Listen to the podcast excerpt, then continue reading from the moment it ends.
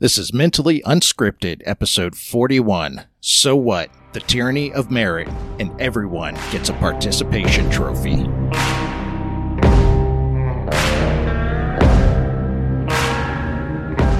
Right, welcome back to another episode of Mentally Unscripted, the podcast where we discuss really interesting topics and find better ways for you to think about them and have conversations with your friends and family about them. As always, I am Paul. I'm here with uh, King Anarchy Scott. Scott, how are you today? I'm doing great. So I was listening to some Metallica this morning while I was working out. Say what you want about Metallica these days, sellout hacks, whatever. Their first three records were incredible. So I was jamming out to that this morning. Back to my high school days.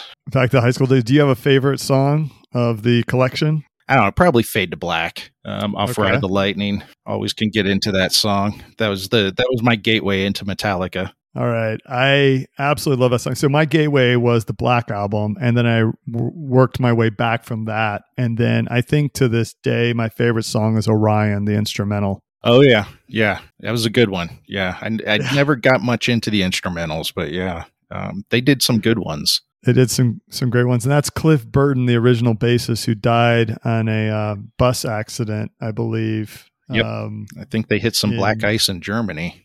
was it was it Germany? Okay, I think so. Right. Yeah. Uh, he was a, a musical, just absolute monster. He was so cool, and and watching some of the videos, this is the the brilliance that we have with today's world with uh, YouTube. I was able to watch uh, videos of these concerts. People clearly had him on like handy cams or whatever technology they had at the day, and uh, him doing his solos and uh, just running around uh, the stage with a uh, blue jean jacket and pant matching pants. I mean, that was it was amazing that that was the fashion that was seen as the renegade, as the rebel, right? Yeah, Oh, it's it's fantastic. Um, well, that's great. I'm. Uh, th- that's the kind of music that can actually get you really inspired. I, I think old Metallica is just uh, it's amazing. For anybody who doesn't listen to Metallica, if you don't want to listen directly to them, go watch watch some reaction videos. Younger people listening to Metallica, it's absolutely brilliant.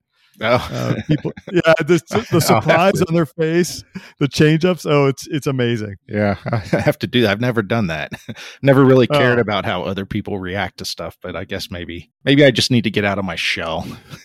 It, it is. It. I mean, I, I say this in all sincerity. It is a treat to watch people that have never heard this music before. To someone say, "Well, someone told me to listen to the song by Metallica." I've I actually watched a video where a girl cried. She was so emotionally impacted by one of the songs that she couldn't hold hold back. It was it was incredible. And, and of course, you've heard this song. like, You know, any of those songs, I've heard them now 50, 60, 80, hundreds of times. I still love them and I go back to them. To watch someone see it for the first time, like a child, with this sense of surprise and awe, it's it's it's actually very very cool. Yeah, unfortunately, Metallica lost me with uh, Lars Ulrich taking the stack of IP addresses down to the courthouse trying to get people busted on Napster. That was when I just thought, well, this is not Metallica. This is not what Metallica made me think they were. Yeah, that's right. Lars, buddy, you're killing us. You're Yeah, killing us. well, speaking of justice, when we think about uh, Metallica, and I don't know how many times they use the word justice, um, today we're going to be talking about justice, goodness, fairness, uh, civic ideals, and common good. And we're going to be reviewing a book by uh, philosopher Michael Sandel called The Tyranny of Merit. And uh, it's it's a fascinating book that explores uh, how the concept of merit works in our today's Western society, and in Michael's mind, how we need to upgrade from it in order to further improve society. So it's really, you know, what what is merit? How does it shape society? And what is his argument for moving beyond it? I'm pretty sure it's safe to say we've spoken offline about it.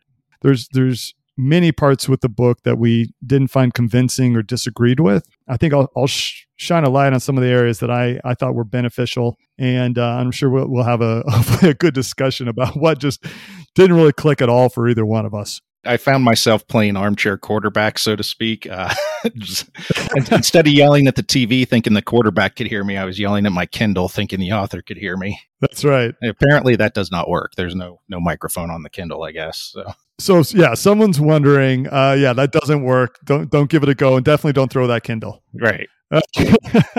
So why don't why don't we start with a bit of a, a review? I'm going to try and make this brief. Uh, one thing I would say about the book is that it really does. In, in one way, it covers a lot of topics, but in another way, it just rambles on in other areas where it feels like it, it could have covered the topics without going into the type of depth it was it was trying to achieve. So uh, that's you know that's kind of an initial criticism I have, but.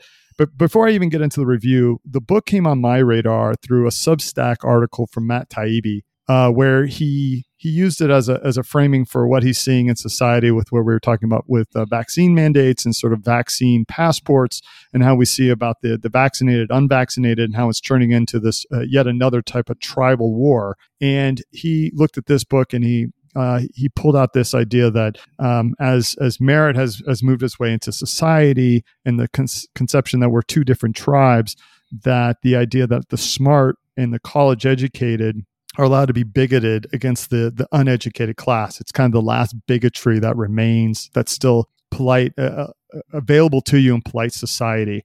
So I thought, well, that's that's kind of an interesting take. Maybe this is a great uh, book for for Scott and I to read. Uh, I, I, would say that I, I probably should have just I could have stayed with the Substack article. Maybe maybe gleaned quite quite a lot from that. But anyways, without further ado, let's let's kind of get through what the book actually is. So Michael has makes the claim and the observation that Western Western societies are struggling, and they're struggling as we see, and we can measure that in a couple of different ways. One of them is he looks at the inequality that's measured by the amount of income and, and wealth that's held by different parts of society. And he can point out to the fact that the wealthy are extremely wealthy and the poor are extremely poor in relative in a relative sense. He also points to the the political divide or the inability for us to, to, to talk to each other through sort of civic engagement. And he points that out by looking at some of the events that happened over the la- last presidency, Donald Trump's presidency.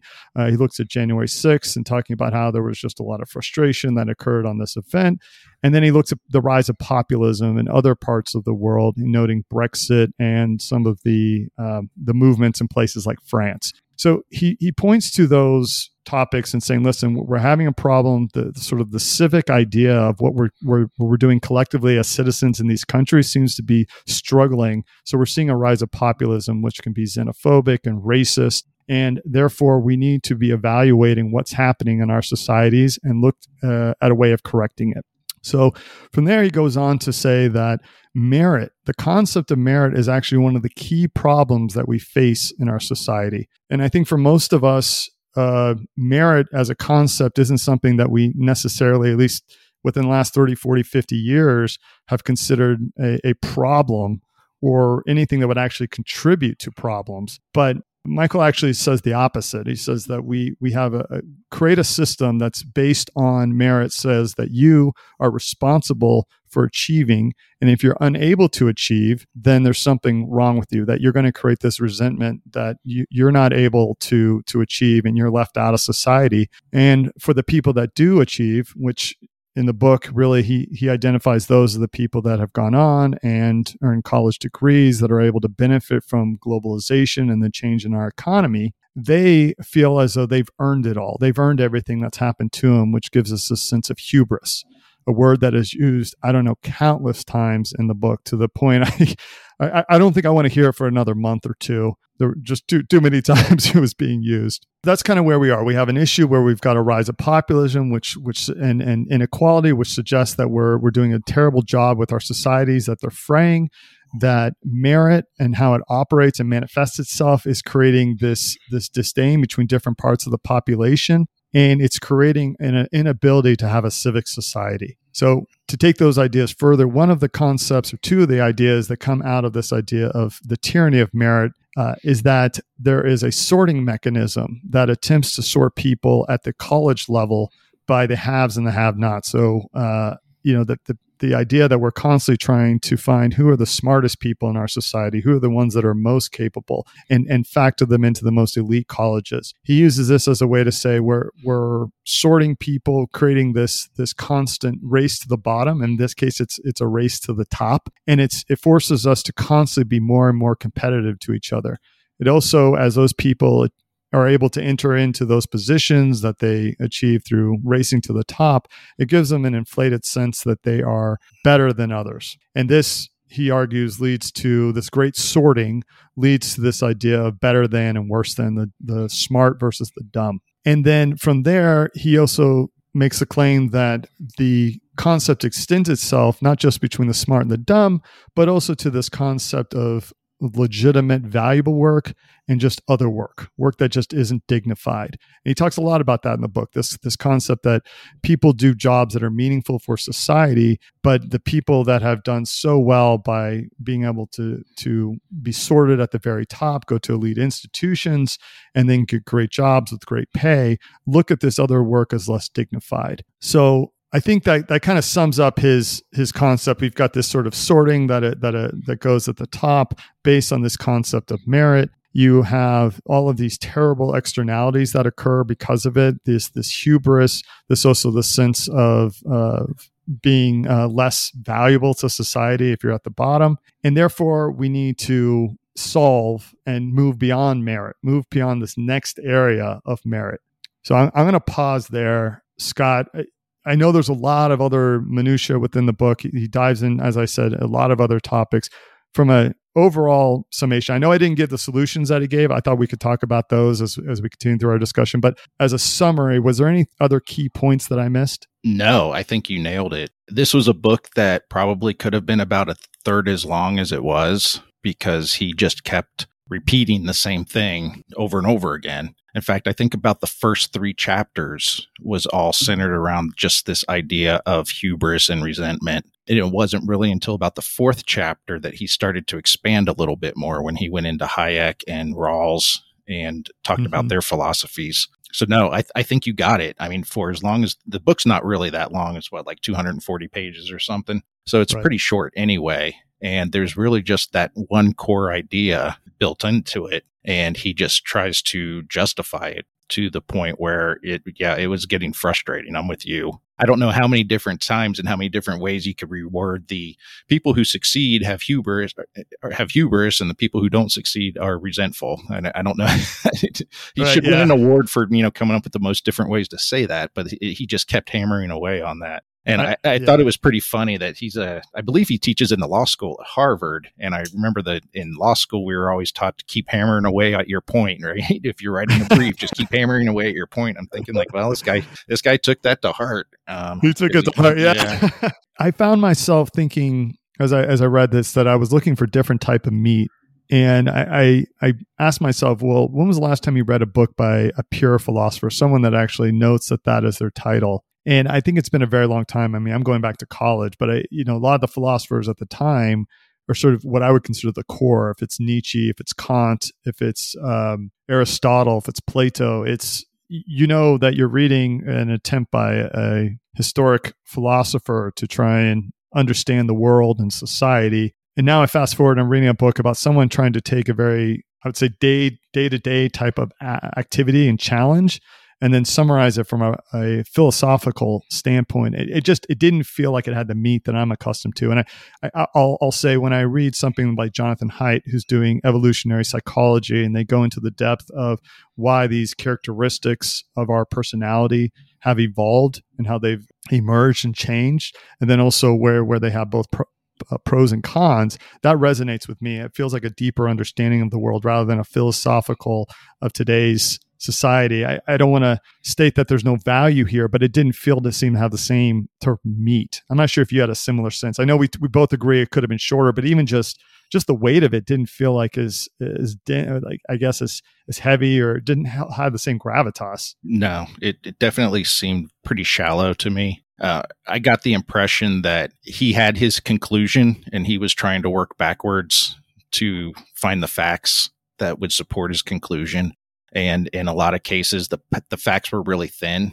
so he had yes. to depend on a lot of assumptions and reading into the words and actions of people who he was using for as examples in order yeah. to try to justify his position but at no point did he produce any stinging you know smoking gun evidence of any of this being true that there are people out there and there are undoubtedly people out there who are arrogant jerks who will look at their success as you know they're look they look at themselves as like the chosen one or something but there's plenty of people out there who are incredibly successful who are very humble and understand the yes. role that luck and fate played in their success And he seemed to just never even acknowledge that those people were out there. To him, right. success was hubris and lack of success right. was resentment. And one of the problems that, or one of the things that frustrated me is that he never, he never really defined success, but he seemed to throughout the book, he kept equating it to financial success. And right. success was only if you're making money. And if you're not making money, you're resentful. But I know there are a lot of people out there who they're good at things that don't make a lot of money, but they're still incredibly happy. And, mm-hmm. you know, I've got a friend, one of my great good friends from high school, you know, he lives over in Frankfurt in Germany. And I mean, this guy is smart. He could have done anything he wanted to, but he wanted to go into theater. And so he's working with this small, like little, like theater troupe that does like theater in the park type thing. And he's not making a ton of money, but he loves it. And I mean, right. you're going to tell me that he's resentful? you know, I, I just don't buy it. And this was so the the big thing that kept screaming out to me was confirmation bias and disconfirming evidence. He just he he seemed to be latching on and reading into things in a way that would support his conclusion while while ignoring the fact that any counter evidence even exists that it's possible for someone to be incredibly happy and view themselves as being a success if they're not rich. And now he never really comes out and says that, but right. several places in the book he he really made it sound like he was equating success with financial gain or financial standing. Right. You just can't do that.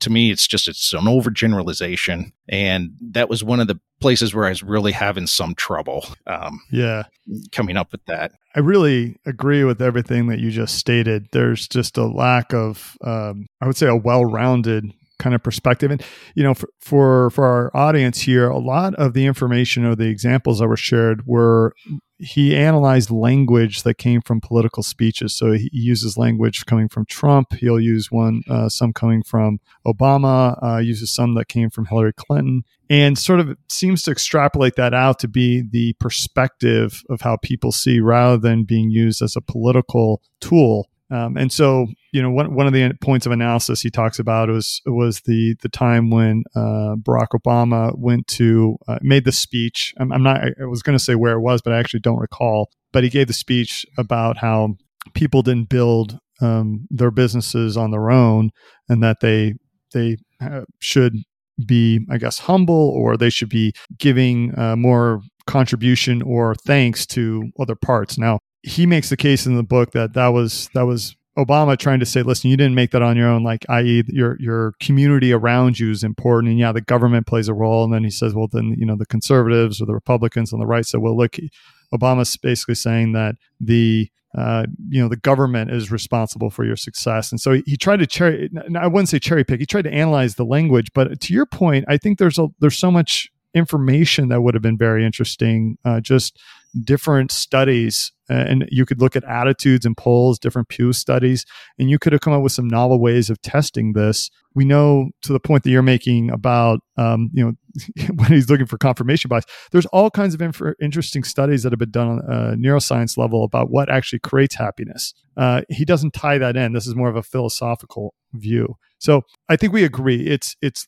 overly long it, it's repetitive in parts uh, when it, it doesn't really need to be. Uh, I think I would say that I, I wouldn't recommend this to other people to read. I think the summations you'll find online are, are pretty good. Um, if eh, but I, I, and I will get into a few points that I did like uh, that he raises and I thought did make me think a little bit differently. But in general, I wouldn't recommend this to other people. What do you think? I agree. There's some good, interesting things in it. Like I said, once you get to chapter four, it opened up for me and it got more interesting. I got more into it but overall for the amount of time that you have to invest in it i agree with you just read a just listen to this podcast or just read yes. you know go get the spark notes or eh, or whatever they called they were cliffs notes back yeah. in my day but i don't know spark notes now or whatever and read that because it's basically like you've said success leads to arrogant hubris lack of success leads to resentment and that's bad for the world and right. so as we go through this i'm just going to I'm just going to say this now, and I'll probably touch on it again at the end. But just think, so what? Yeah. As I was reading this, I just kept thinking, so what? There's arrogant people no matter what. Okay, moving away from this meritocratic society is not going to get rid of arrogant people. Even if we were in the aristocracy, which he claimed in the aristocracy, there wouldn't be this hubris. Eh, that's bull. I can guarantee you that there are plenty of people out there who feel entitled based off of the family they're born into, not based off of any effort or value they create. Okay, so we, we go back to more of that framework. Okay, so, okay, we still have arrogant people. And, you know, and you mentioned something I just thought of when you were talking is he, a lot of his examples came from politics. Well, I mean, these are the most arrogant, elitist jerks in the world. Uh, I mean, of course, they're going to think that they, you know, are the chosen ones and that they deserve everything they have. I mean, hell, Nancy Pelosi was on Wolf Blitzer saying, you know, the people love us, we feed them. I mean, come on, yeah, get out, right. get away from politics. I mean, listen to an episode of Joe Rogan, and he sits there and makes fun of himself about how he started his podcast that's making him a hundred million dollars now is just an excuse for him and his friends to get together and get drunk and goof off. I mean, yeah, right, right. No, I, I uh, absolutely no. I, I actually love that. Ask that question. So what? So why why don't we start with this? Let's let's get into some of what we think are the arguments. But I think the first one I would look at is he his point on this book is to how to go beyond to a new common good and he starts off um, actually this was one of my frustrations i felt like even though the book title talks about a, a sort of a common good or moving beyond a common good that's that's packed in the very end whereas it could it should have been at the very front like how are we even defining what this common good and a better society is but here here are the points that i i got so ethically so in order to be an ethical society, a society must balance justice, goodness, and progress to achieve an ethical standing. So that's a claim that he makes. Um, and in some of the the notes that he puts in there, he cites, I think, a Catholic bishop or a pope talking about sort of their views on what a society is and how how a society and a government needs to provide for its people. And there's there's a couple of other ideas in there, but again, they're they're philosophical. But I, I didn't feel like I had to meet And you know, I, I, I come back to this concept of is this true? How do we know that this is true, that this is the ethical standing? A society must balance justice, goodness, and progress. I, I'm not saying I disagree. And maybe this is part that we can all agree. Yeah, no, this is actually a good framework for thinking about an ethical society. I don't know. Scott, how did you, when you read about his definition of a good ethical society, how did it hit you? my question is what what does he mean by justice and progress and what was the other one justice progress and goodness goodness you could argue that it's equality of outcome is justice but that's not progress because you're going to be holding people back who could be doing much much more. The, you're holding mm-hmm. people back that could be carrying society forward. Would elon musk have been able to create tesla if we were in a society where we focused on equality of outcome? I mean we wouldn't have. So you could say well that's justice but then you're sacrificing progress for that. Right. And he he seems to miss that across the entire book the idea that yeah so some people well he was criticizing globalization and a move towards a free market going back to reagan so first off i don't understand why he keeps insisting that meritocracy is a modern conception. I, I mean, mm-hmm. I always thought that the United States was founded on this idea of meritocracy, that we were not going to have an aristocracy, that you could come over here and work hard and become a successful person. So why right. all of a sudden he's claiming that this idea didn't come up until Reagan left me wondering what is yeah. what's the angle here and right. I think he gave it away when he kept saying that the increased globalization and move towards free markets. So mm. I'm just wondering if he is looking at a good society as being a more collectivist society, one where mm-hmm. there's more of this idea of equality, um, where justice is this idea of equality, whether it's equality of opportunity or equality of outcome, and that he is looking for a way to justify wanting to move away from the more free market solution to a more collectivist solution and that mm-hmm. we're going to have these technocrats and I do think when his discussion of technocrats, I think was really good. I, that I really agreed with. I agree. But this system where technocrats start deciding what is merit or what's worth merit or what's worth financial rewards and what's not. Like you mentioned in the beginning, in his his view of the world, maybe people who um, make a lot of money but aren't really offering a lot of value to society. Like um, I think you, what was it, financial planners or stockbrokers or mm-hmm. something. Right. Um, people who do investments, they would have to pay more into society. But then you could argue that when you do that, that you're taking these people, they perform a, a service and maybe not for the entire country, but they do perform a service. They are that person who can sit there and study the markets and offer up good investment advice to people who have the money to invest in the markets. So there is a benefit there. They're creating value. And if it weren't for the government and their um, you know qualified investor rules and ERISA and all of that stuff, everybody would be able to take advantage of that. But because the right. government wants to protect the people who are on the lower end of the scale from getting their money tied up in investments they don't understand, they keep people from being able to take advantage of those experts who are studying the markets. So that is further increasing the disparity in wealth. So is it really I guess my question would be is if we're going to have some central authority deciding what is value and what is merit, and they're going to decide how resources get reallocated across society, then what criteria are they going to be using to make those decisions? Whereas in a free market, the market makes the decisions. And then people are free to choose what they want to do in response to the market. So if the market is saying, yeah, these people who handle these investments, these hedge fund managers, they're making a ton of money. So that's a signal that society values this skill very highly. Then people who are in high school and getting ready to come out and go to college, right, they can factor that into their decision of what career they want to pursue. And then the other thing would be, you know, we've talked about opportunity costs. If the government starts getting involved and starts pushing people into particular careers because we view that as having more merit, like being a teacher, then are we going to be causing people who would be great financial planners to go into teaching where they're just mediocre teachers? And then what's the mm-hmm. opportunity mm-hmm. cost of doing that? And he seemed to in the book, he seemed to, oh, maybe you remember, but he seemed to think like people would only have one skill. So, like, yeah. you know, you're you're either great at playing the violin or you're a great basketball player. Well, a great basketball player is going to make a lot more money than a great violin player, but it's possible. And he's, like I said, he seemed to not consider this that you could be both. You could be really good at both, and you get your choice, right? You can pick the the really high financial reward path and play basketball or you can pick maybe you know the more rewarding you know for you path of being the artist who's a wonderful violin player. But he seemed to just count he seemed to just create this world where you know you only have one skill. And that skill that you're born with that, that's a question of fate. That's luck LeBron James was lucky because he can play basketball better than I can. Right.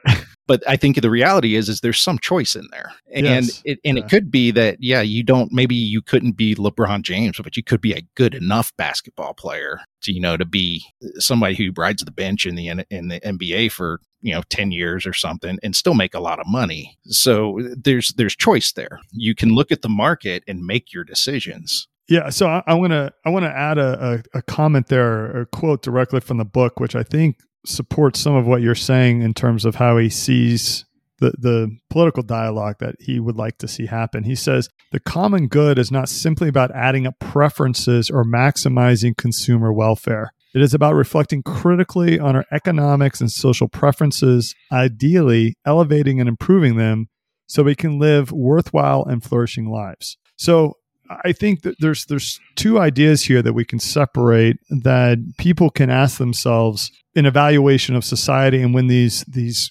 claims are made about how we should move forward. So the first is you know what is an ethics society? His his description, which is this idea of justice, good, and progress. Maybe that's sufficient for you. Maybe you say, you know what, Th- those are the three things I care about: a, a, a society that is just, which which means that you you receive what you put in the idea that good, that the things that we're doing are actually a benefit in some way, and that it's progress, it's not stagnating. I think that's the way I interpreted his his idea. So maybe you're okay with that. And we, let's let's put that on the side and say that we just agree with that. Then we get into this next question of okay, so so we have that as an ethics lens, and then the question is, what is the common good what is the vision that we're moving towards? And this is the quote that I just made uh, or just took from the book, which again is at the end. I, I think it should have been been put at the front, more of an argument for why you need to have his vision, which he calls a civic conception of the common good, not just the common good, but a civic conception of it. And what I think he's trying to say here, uh, so I'm gonna I'm gonna put on the the idea, like, give him the best possible interpretation his argument in the book is that our buying and selling behavior uh, which we use as a barometer for our what we find valuable in society, misses on things that we do find society but don't have a dollar value. Okay. So let, us put this into practice. This is Andrew Yang during the last election cycle saying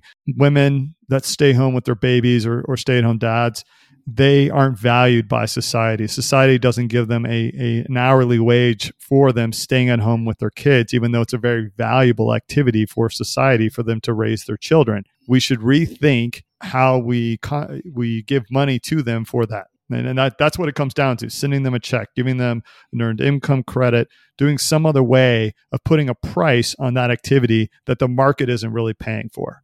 Okay. So that's that's what he's really saying. He's saying we should be thinking about how we we pay for that. Then he goes on to talk about our social preferences, which I, I think is extremely broad, which is the point you're you're making. Which is and it also begs the question, how do we know how, I, I mean we can we can have conversations in a in a room about well th- these are valuable important social ideas but how do we actually know? The, the market has a test. Whether we like it or not is a test. It says, will you give up your labor that you use to earn these dollars for a product or a service that I'm offering? And that gives us a, an understanding. It gives us data for what people are willing to pay for and what they're willing to invest in. It's unclear to me how his solution here, which is this idea that we're going to get to a, a better civic conception, which, by the way, I conceptually I think actually makes a lot of sense. I love when he's talking about we need better debate and when he talks about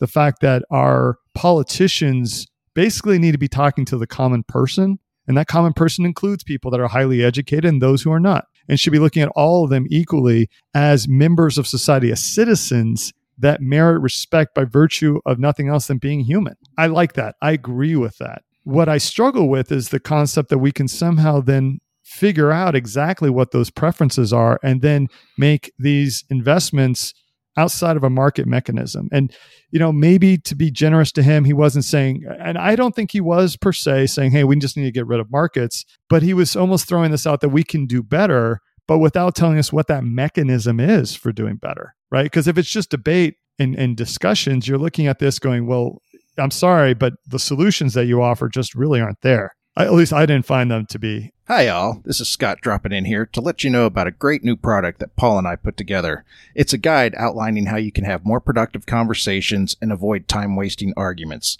And the good news is that it's free. So all you have to do is go to mentallyunscripted.com and sign up for our email newsletter. That's mentallyunscripted.com to get your free guide on how to never argue again. Okay, so I, I think we, that took a lot, you know, a good amount of oxygen right there, just talking about just just his definition of these ideas that should have received i think received a lot more attention in his book right there. Not not so much in a, uh, a discussion specific about merit uh, but really what does a society founded about these ideas look like? How does how do we need to change merit to, to address that? Would have would have shifted the focus of the book. Um okay. And i yeah. thought I thought it was interesting that he spent a lot of time in the book criticizing technocrats under this idea that uh, these technocrats they they go to Ivy League schools, they get these degrees, they graduate, they get hired into government based off of their Ivy League degrees. And then they look at the world or they look at the rest of the country as, you know, you dumb rubes. You know, this mm-hmm. is the hubris coming in. You dumb rubes, I have an Ivy League degree. You should listen to everything I say. You know, this whole trust the experts thing. And I mean, we've been hearing it for 18 months now people in the government. They've got the, they're the experts. They've got these fancy degrees. So we should just be quiet and listen to them. But then he turns around and then seems to want technocrats to decide what is worthy of merit and worthy of value in the economy rather than just letting the pricing mechanism handle that. And that's been the big criticism of socialism and why Ludwig von Mises and some other economists have shown that communism and socialism can't work is because there's no pricing mechanism in the economy to tell people where the resources need to go. Yeah.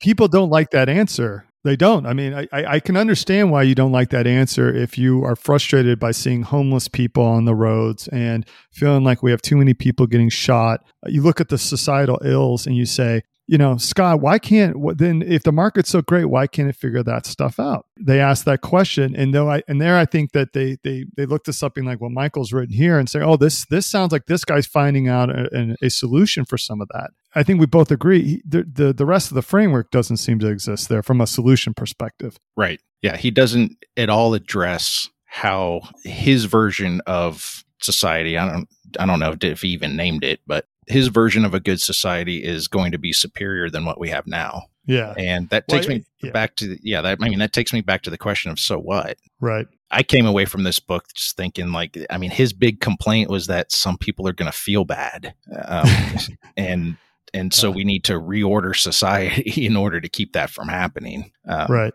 Well, so let's let's talk a little bit about the solutions that he's proposed because I, think I, I, started off this discussion about sort of his his principles. Right. He has this idea that populism and inequality are indicators of society that's failing. He he he justifies that as saying merit is the problem and we have to rethink merit and then part of that then feeds into this idea we need to have a new civic conception right? And we just talked about that. It's about it's he argues in the book and he, he gives some history about the market mechanism and pricing and how we we put value on activities that aren't really valuable for people. And so the examples he'll use is as you already called, he said, you know, financial high frequency financial trading or cigarettes. And you know, he makes the argument, well, no one is saying that that cigarettes are good for people. So how can we argue that even though they makes billions of dollars, that it's good for society? That's a very interesting question, right? Because I think then you, when what you don't really see in his his ideal is, well, then how do you allow for people to have choice, which is what you brought up, right? I mean, we can look at a whole list of activities that are not particularly good for individuals to to take, right?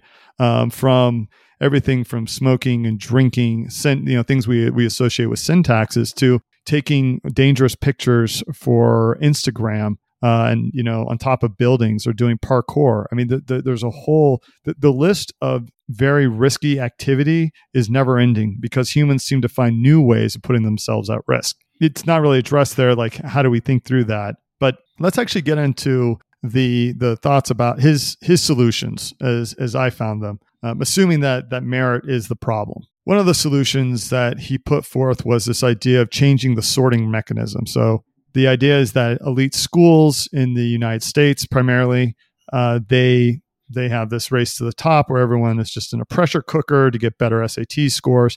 And he makes a claim that, uh, based on some of the data that he shares that I couldn't actually trace down, that SATs are not actually a good predictor of how well you will perform in school, and that just looking at grades and other activities that you could you could actually identify students. So let's get rid of this idea that we're going to sort people by these really competitive metrics and instead we're just have sort of this bar either you're good enough or you're not and then let's also get rid of any other type of special consideration. So things like sports scholarship, things like legacy scholarships where your parents went there and they donated money, and replace it all with a lottery. And the lottery would sort you. So if you're good enough, and and how we get there isn't really described, but that, that's okay.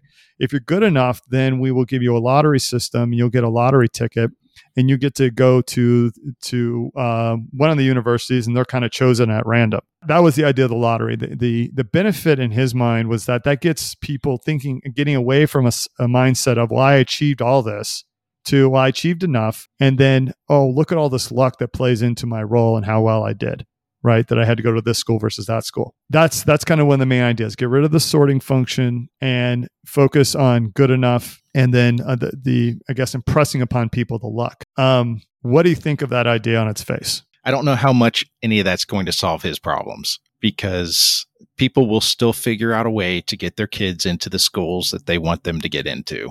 I mean it's it's i guess it's a, a great vision to have but why force a kid to go to a school they don't they maybe don't want to go to? You get accepted into you know i don't know minnesota university of minnesota when you wanted to go to usc so now you're rather than being in the nice warm weather in California, right? You're stuck up in Minnesota. I mean, how well, that, that's not that's not knock on Minnesota. We got lots of listeners from there. Okay. Well, I mean, I'm not saying there's anything wrong with Minnesota. I'm just saying it's cold, and you may not yeah, be happy. It's a, bit. There, that's objectively right? true. Yes. Yeah. So I mean, you may not be happy up there. So so he's minimizing some of the other factors that go into college Right. selection. Yeah. Yeah. And I mean, I don't see in I don't know, maybe he would have some sort of like a rank order system where you get to pick like your top 10 colleges in a particular Right. order and you know, maybe they try to do something that way, but again, you've got you're not you're not giving people technocratic solution to a problem. right and yeah so i'll go back again he i mean he was really criticizing technocrats but now he seems to have created a system where we need technocrats to somehow figure out how this system's going to work and how they're Yeah. going to order the colleges and and universities and i just don't understand why you would want to take choice away from people You're right. Well, I yeah. In small groups people are pretty dumb. And you know and the mob mentality these small mobs where they're driven by emotion right they're pretty dumb. But large groups who have the time to analyze a situation and can reason through it are actually pretty smart. Uh, you know it's the, the wisdom of the masses and things like that. So when you just leave people alone to pursue what theirs is good for them then i would argue that society benefits as a whole much more than having some group at the top in Washington D.C. trying to micromanage everything. I agree. I, so I'm, I'm going to say what I like and what I didn't like. So I, I like where he offers a solution. So I think that's positive. I, I see the argument for getting rid of these other ways in which universities are are allowing people in, but then I also don't. If they're private institutions, it does beg the question: what, what is how much leeway are they allowed to have in the operations that they run? What is the difference between the elite university and the not? Uh, the the the less competitive university and, and what decisions are gonna they're gonna contribute to that. The the, solution itself it, it felt a little bit very light. Like I, I mean, he puts a lot of emphasis on this idea that merit is what is driving people insane. And so you first you have to you have to buy into that. And it would have been interesting if there had been and, and I really I mean I may have missed this. I don't think I did. It would have been really interesting if he had cited studies where behavioral studies where they they studied the long the even the short-term impacts of running this type of game with people to see does it does it really contribute to you feeling the, the lack in the hubris but it, that wasn't there at least not that that I recall and then I, it's it's hard to see how you know we so we we kind of get away from this idea of race to the top because we only have to run halfway up the hill. Well do we still have the issue of halfway up the hill everyone at that level saying listen nanny nanny boo boo i'm still better than than everyone else here. I'm part of the my club just got bigger. Now i'm not really worried about the difference between harvard yale columbia penn uh, because we're all just kind of good enough. Um, but by the way we're still infinitely better which i somewhat feel is, is sort of the default for today. I mean, you know, anybody who's been to an Ivy is going to say, well, I mean, I'm with my Ivy colleagues and and for good reason. I mean, they are elite colleges. It, you you are having to get better grades and you have to have a, a, a much better resume. In theory, that suggests that you are able to do things that perhaps other people cannot. Um, but it, it, it's unclear to me how this actually solves the problem. And I think to the point you're making, it does beg the question how do we how does this actually get adjudicated? How do i actually put this into practice without it becoming overly technocratic? Um, one thing i would say that i did i did appreciate and like he's saying listen we don't need a, a, pressure cooker for kids right? We're, we're we've we've re-geared our resources into everyone going through this pressure cooker to get into the best school, schools. I, I think that that really is a great place to have a conversation. It's just unclear to me that this is the the number one solution that's really going to take that off. Just didn't seem to really do that for me. And I think there's other solutions to that as well. Uh, you know, one thing is uh, the US government is the biggest employer in the country. And he goes through sections of the book where he just keeps talking about how Obama just kept wanting to hire Ivy League graduates. Right. Well, you know, maybe the maybe the government could stop being so elitist and focusing on Ivy Leaguers and start hiring people from other other colleges. I've known plenty of Ivy Leaguers who I thought were as dumb as a hunk of asphalt Sure. and some who are very smart, but that's Right. the same way at any state school or any other school. And I just wonder if, you know, if we focus on this just good enough, right? What are we cutting ourselves off from the top end? Competition is good in that it makes people excel. And I get that it, the competition could be incredibly intense, but like I said, if the employers start pulling back on that a little bit and realizing that they can get people just as smart from a state school as they can get from an Ivy League school, then maybe there'd be a little less pressure to get into that Ivy League school.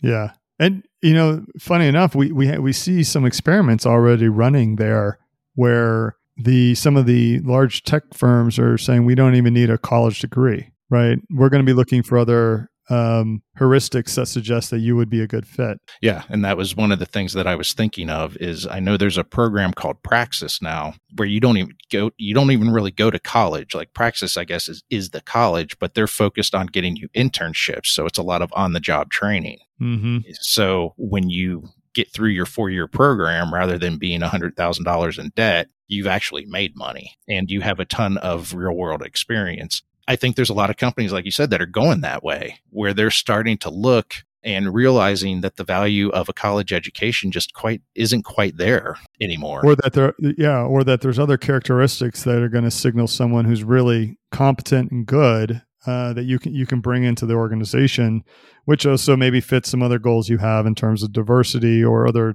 you know objectives that you want to you want to achieve. I, I, I do want to point out I, because you know I think we're we're putting a lot of criticism on the book. I, I do agree with a, a few things that are um, that that uh, points that he made, and one of them is this idea of of arrogance or hubris uh, with the college elites, you know, college uh, and above, being where they look down on the people that don't have the college education. And so he he does make the point in this book about needing to talk to people and realizing that every citizen is a is a member of society and that a lot of the discussions we have isn't you know isn't this idea of smart and dumb. There's other practical considerations and subjective considerations about our morality. And so he points out that obama used the language of smart smart um, smart policy. He used that all the time.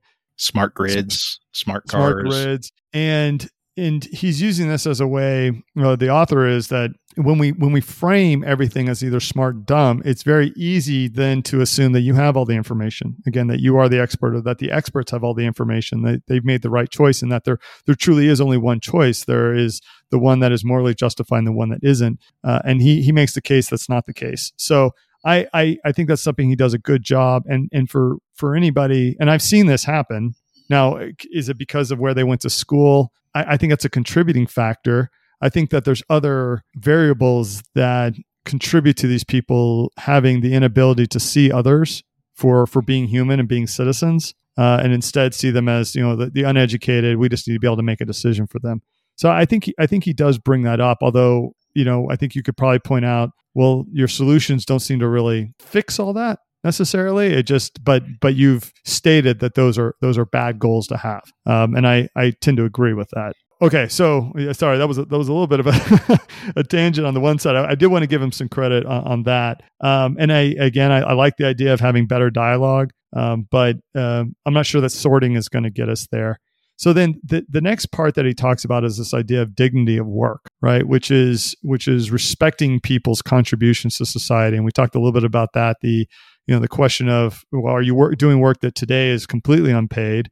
Or what about all those jobs that people do that are um, people assume you know they're, they're blue collar they're, they're not good enough for me because i'm a white collar type of person. And there I, I, you know i'll be honest i thought that the definitions or the solutions were not very strong. It was it basically came down to we could start by looking at how we tax certain activity that again doesn't feel seem to be good. Uh, I, I mentioned smoking before but he he specifically talks about taxing high frequency trading as an activity that that ingratiates or gives more money to the trading firm because they have a they have a millisecond advantage but doesn't really add anything to society. And so he says we should be taxing that and showing that we you know those are activities that aren't quite valued at the same way as maybe other contributions. And then he he also then I think goes on to talk about the way that we tax income and thinking about how we should be taxing it as um, I, I, think basically to give people more money, particularly if they're at the bottom rung,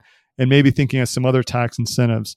But using as a way to say that, that taxes are the way in which we vote for activities that are good and not good. So when you hear that, I, is that the solution that you read as part of this this idea of giving more um, may I guess giving giving work more more justice and and more um, I don't know. Uh, I'm, I'm, drawing a blank on the word I'm thinking of, but I think that's what he was trying to get to is just the respect that we have for for these different types of work. Yeah. Again, I think he's he's using paychecks as a proxy for merit. I think so. He's saying that you know being a teacher is more respectable or more worthy of merit. So we need to tax the people who are running a casino and give take money away from them and redistribute it to the people who are teaching our kids. And I think on the surface, right, there's a lot to be said for that, but society as a whole is saying that we we want to reward the casino operator more than we want to reward the teachers. In aggregate, it may not be that way. It's just that there's a lot more teachers than there are casino operators. So each teacher is going to get a smaller piece of that pie. But my big problem with that is again you've you've got a government using taxes to interfere with a market and then you have to wonder what you're losing out on uh, because is someone is an entrepreneur going to want to take a risk in some new business venture if they know that if that risk pays off they're just going to have to they're going to get taxed to death just so someone mm-hmm. else who took a, a safer path and became a teacher can feel like their contributions to society are being rewarded. So what what are we losing out on when we do that? We have to reward the the risk takers. And then again, you know, say you've got a new, I don't know, you've, you've got an idea for some new product and you're not sure how the, the technocrats are going to view that product. Is that product going to be one that is viewed as being high merit or is that one that's going to get taxed a lot? Right. And mm-hmm. you're not going to know until you take the risk and actually create the product like right. um, you know Jeff Jeff Bezos, for example, right? He may not have ever known that what Amazon was going to get classified as.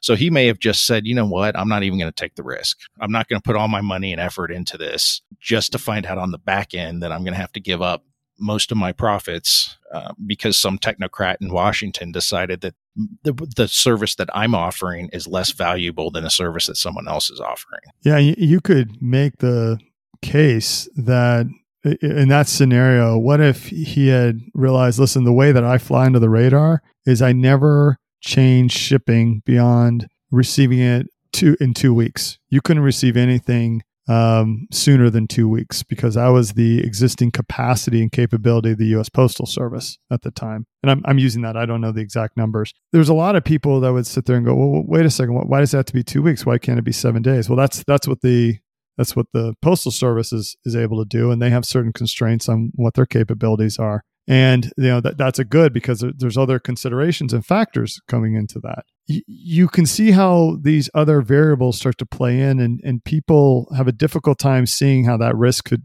could manifest itself the, the other risk which is much more pernicious in my opinion is that the risk takers look very different than the non-risk takers. It's so that the non-risk takers see the the benefits that accrue to the to the mega the mega winners. So the Elon Musk, the Jeff Bezos, um, you know, Bill Gates and Steve Jobs, they they don't see all of the people that tried and failed, right? That that went into bankruptcy and had to rebuild. The the people that got close but didn't quite make it um, the ideas that were really interesting and would have been life changing, but they couldn't get the capital, they couldn't convince other people, maybe they didn't have the skills. You don't see that, right? And so there's a sense that uh, you know these people that that are extremely impressive and that change society, maybe they they just got super lucky, right? And not you know, luck plays into it, right? But there's there is a lot of skill that goes into it, and we are are minimizing sort of the mindset that you have to have to to make some of those changes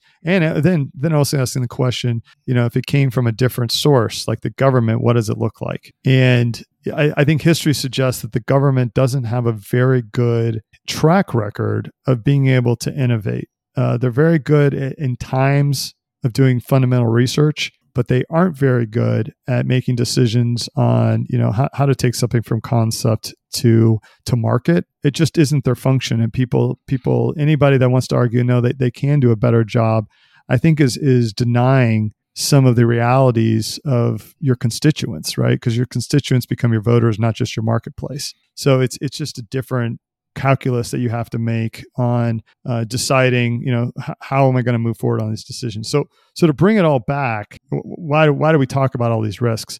Well, to bring it all back, it sounds reasonable at the beginning to talk about taxes as a way to dignify work, um, but it also begs the question: Is that the best way to do it? And it also begs the question what risks are you entailing right? What risks are you inviting if you start to think of that as the way in which we do it right? That the taxes that basically the, these certain activities are are going to be taxed super high because we've now deemed them no good. So i mean could we say that engineers at, at facebook because right now we see it as a net negative for society should be taxed at 60% their income because the social benefit of Facebook is very low. I, that would actually be very much like like looking at what China's done, where they've banned access to apps like TikTok for no more than an hour a day during the week. I wonder if his solution, if it wouldn't get rid of hubris, it would just shift it away from yeah. the people who are making the most money to people who are in these, you know, deemed high merit jobs.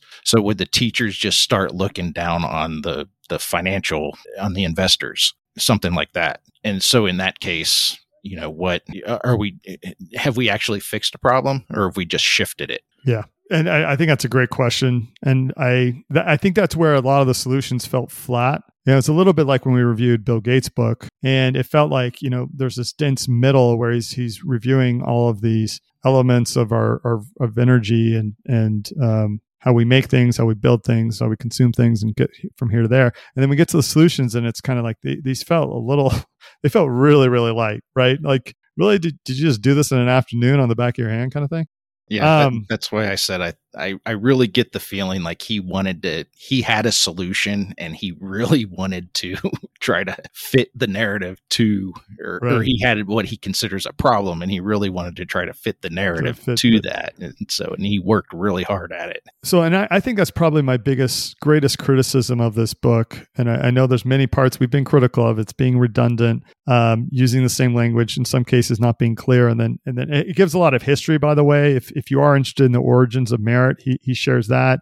He also gives a description of the different ways in which you could you could look at the value of market activities um, which i think as a historical example is is is interesting but not not really helpful at the end when you're trying to think about how do we think about merit should it change? So let me let me give a couple of ideas i think that we're missing in the book that could have made it stronger. The, the the first was more of I guess what I'll call CBT, cognitive behavioral therapy, of how do you as an individual that's reading this book by the way when i downloaded this book it had about 1500 reviews on amazon within its first year 4.34 stars. The people that are reading this really like it right? And that's great um, that that he's able to get that many reviews on a book. And and so there you you could see where a lot of individuals are, are sort of reading this and asking well how do we make this change? Well you could argue that change starts with you the next time you see somebody say something that you find um, rude or you don't understand, and you and you're thinking to yourself, "Well, okay, they're they're they're dumb. I'm smart." Ask yourself, why do you think that? How do you know that? How do you know that what they're saying is dumb? I mean, that just, you can just kind of stop that behavior on an individual basis. And he could, I think, he could have had a whole chapter on on specific activities that individuals could do to challenge themselves to fight that hubris um, to fight that that inclination to say, "Well, I'm smart," or "I'm better," or "I've achieved everything." Um, I think that's that's one. I think I think also he talks a lot about the concept of of what it is to be a a citizen and giving more to this idea of civic responsibility, but he doesn't really define what a citizen is and what expectations we can have as citizens of our government and of our fellow citizens. And so there's probably um, an area where you could do a lot of discussion around, well, what can you as an individual do to be a better citizen or, or to even contribute to that? I mean, is it is it being engaged in some of these um, school board meetings or local government or you know just engaging with other people around you and talking about it and having having a set of questions that you could you know kind of engage people on um, I mean, one of the ideas that's come to mind recently, which I know sounds kind of silly to people, but it's it's certainly changed some of my thinking. Is you know, next time I hear somebody, not not a pundit, not a politician, not a celebrity, but the next time I hear another citizen say something like, you know what, something that I disagree with, just ask my, just remind myself that's a fellow citizen. They are entitled to to their opinion, whether I agree with it or not, that's still another system. We're still on team America. So it's little things like that that, in my opinion, um, I, have read them in some again some of Jonathan Haidt's work, but it seems like that could have made this this entire idea of how, how do we on an individual level attack some of the worst aspects of what he's calling the tyranny of merit we could start that today that doesn't have we don't need to redesign how colleges work and we don't need to try and get our tax policy changed which both of which are, are nearly impossible but we can do activities on our own as as individuals so i i think that that would have been a, a much stronger way to, to wrap up the book I don't know. Did, did you have any thoughts on on? I mean, maybe in your mind, like he doesn't even need to think about some of these weaknesses because his his arguments to start are are are not very strong. I don't I don't know if you had any thoughts there. Yeah, I mean that's that's the way I would go. Is that uh, you know I'm still left saying so what? Like I said, we're not going to get rid of arrogance. Even in an aristocracy, there's going to be arrogance. Even like I said before, if you go into this regime where you've got the technocrats deciding what is worthy of merit. You're going to have arrogance and hubris there. Um, you're just going to be shifting it around. You know, overall, I just came away from the book thinking that the author committed the major sin in critical thinking. And that's he started from a conclusion and worked backwards to try to fill in or to, to, to handpick the evidence that he needed. Uh, you know, this uh, idea of inversion or flipping a product problem around to work back from the desired to solution. I mean, it's a really good tool for solving a pesky problem, but it's it's not how we should be looking at issues like this, and it's not how professors at our highest level educational institutions should be thinking. And that mm. that was problematic for me. I feel like he he created a false dichotomy where we're either an aristocracy or a meritocracy. The reality is is that we're a mix we've got elements of both. And so I was just wondering how well his analysis seemed to assume that we're 100% meritocracy. And I just, I wonder how well his analysis would hold up if he started to factor in the idea of that we are a meritocracy or that we are part aristocracy, that there is this idea of you know your family determines where you're going to go to or you know your family has a lot of influence over where you're going to go to college and the connections that you have and how well you're going to do later on in life after you get out of college so I just I, I, feel like he wanted so badly for his worldview to have merit that he created this reality that I mean I'm sure it exists on one of the other Earths in the multiverse, but it doesn't exist here. okay, um, yeah. he I mean he created it, it. It's a world where our fate is either 100 percent determined by our choices and effort, or it's 100 percent determined by the forces beyond our control. Yet I I can't think of any example where that's really true. Right and, and in fact, to make it true, I think he had to, like we mentioned before, read pretty deeply into the words and the actions of some people. Like there was an example, he had a something that John Mackey had written. I've got a note here that it was on page 47 of the version of the book that I read. John Mackey wrote this thing and the author accused him of saying that people who fall ill deserve their fate because they're making poor choices about their health and about the food that they eat. Yet when mm-hmm. I read it, I didn't get that sense at all that he did that Mackey didn't say that disease and poor health is caused only by choices. He seemed to acknowledge in there that some people just get unlucky and have health problems uh, through no fault of their own. After reading this book, I was just thinking like it's it's no wonder people don't know how to think. If this guy is a if this guy's a professor at Harvard, I'm pretty sure it's Harvard, and this is the analysis that he puts into this, where he's ignoring disconfirming evidence, I mean, like I said, I'm just, I'm not surprised. And so, I mean, overall, like it, it lays out an intriguing, but I think wholly fictional conclusion based on a hypothesis that is supported by these weak vapors of social justice, I think. Because I just kept reading it and I just kept thinking that that's what he is going for here is this social justice aspect of we need to redefine merit and reallocate resources across society so that p- nobody feels bad.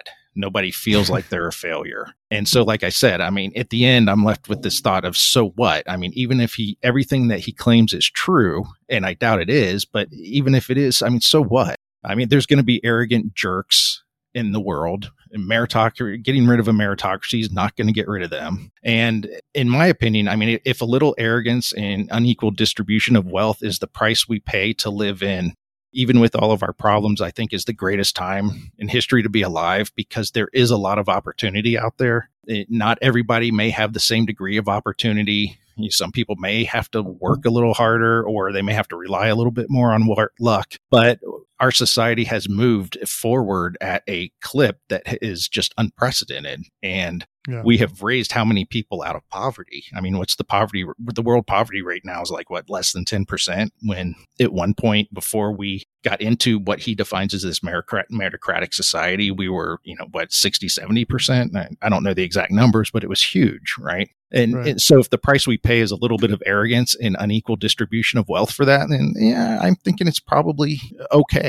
I mean, I, I think we could argue that, you know, no no system's going to be perfect. And also, I mean, we can't lose the advances that the best and the brightest are going to bring us because we're we're worried about someone else being resentful at someone else's success. Um, so you know, maybe instead of trying to hold people back, our parents and teachers and professors, like the author, uh, they can work harder at teaching people um, how to think and instill in them a sense of gratitude for the achievements of others and you know not some pathetic jealousy otherwise, you know, like I said, what's the alternative, right? Are we, are we going to have this build back better, great reset garbage where we don't own anything and the government and we're happy because the government's just keeping us apathetic and lazy. I mean, that's not, it's not what I want. Um, you don't want the brave so, new world? Come no. um, so, I mean, I just, the thought I came away with is that his solutions amount to nothing more than society wide participation trophy, trophy. And uh, that's, I don't know, that's my two cents. Yeah, no, oh, that was that was a great um, that was a great answer to that question of what do you think. I, I think I think we could probably wrap it up there. I, I think for, for anybody listening, you probably take away that you know while there may be some good highlights in this book, and there was a couple of, of good ideas, um, the the overall read just wasn't very impressive, and, and didn't really leave us feeling like we had gained some some tremendous insight and I, and I think certainly neither one of us really walked away with the idea that, that uh, merit on its face was the number one reason that we're having the issues in our country. And therefore, that even dealing with the uh, putting his solutions forward, we would really have a better chance of of improving uh, some of the challenges that he put forth around inequality and our lack of national discourse. So, with that, we can wrap it up. Uh, we, we hope you've enjoyed this review of the tyranny of merit you know, it's always fun to, to read a book that maybe was a little bit off our radar and, and see if there's some new insights uh, that we can uh, help us think. Hopefully, the next time you have a, have to have a discussion with somebody about a book uh, like this, you, you've got some new thoughts and ideas and ways you can communicate, different questions you can be asking uh, when someone just maybe throws out the idea that, all merit is tyranny and we should we should do away with standards. Um, be able to ask some better questions about what that would mean and, and perhaps what, what is the absolute you know what's the end in mind when we actually do that. So thanks for joining us. Uh, we'll wrap it up there, and to everyone out there, be good, and uh, we'll talk to you next time. Well, that will do it for this episode of Mentally Unscripted. But hey, you're one step closer to kicking all this tribal garbage peddled by the politicians and the media to the side and seeing the world for what it really is with intelligence and rationality. Take care.